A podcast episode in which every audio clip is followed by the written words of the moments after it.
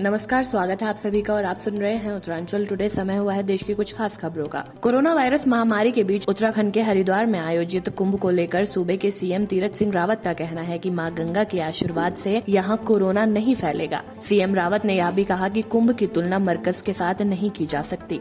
देश में corona virus का कहर हर दिन बढ़ता जा रहा है। बीते दिन भी भारत में एक दशमलव छह एक लाख करीब नए केस दर्ज किए गए। इसके बाद एक्टिव केसों की संख्या बारह लाख के पार हो चली है। दिल्ली हो या महाराष्ट्र या फिर उत्तर प्रदेश, हर जगह कोरोना के केस बढ़ते जा रहे हैं। इसी के साथ पाबंदियाँ भी लगाई जा रही हैं।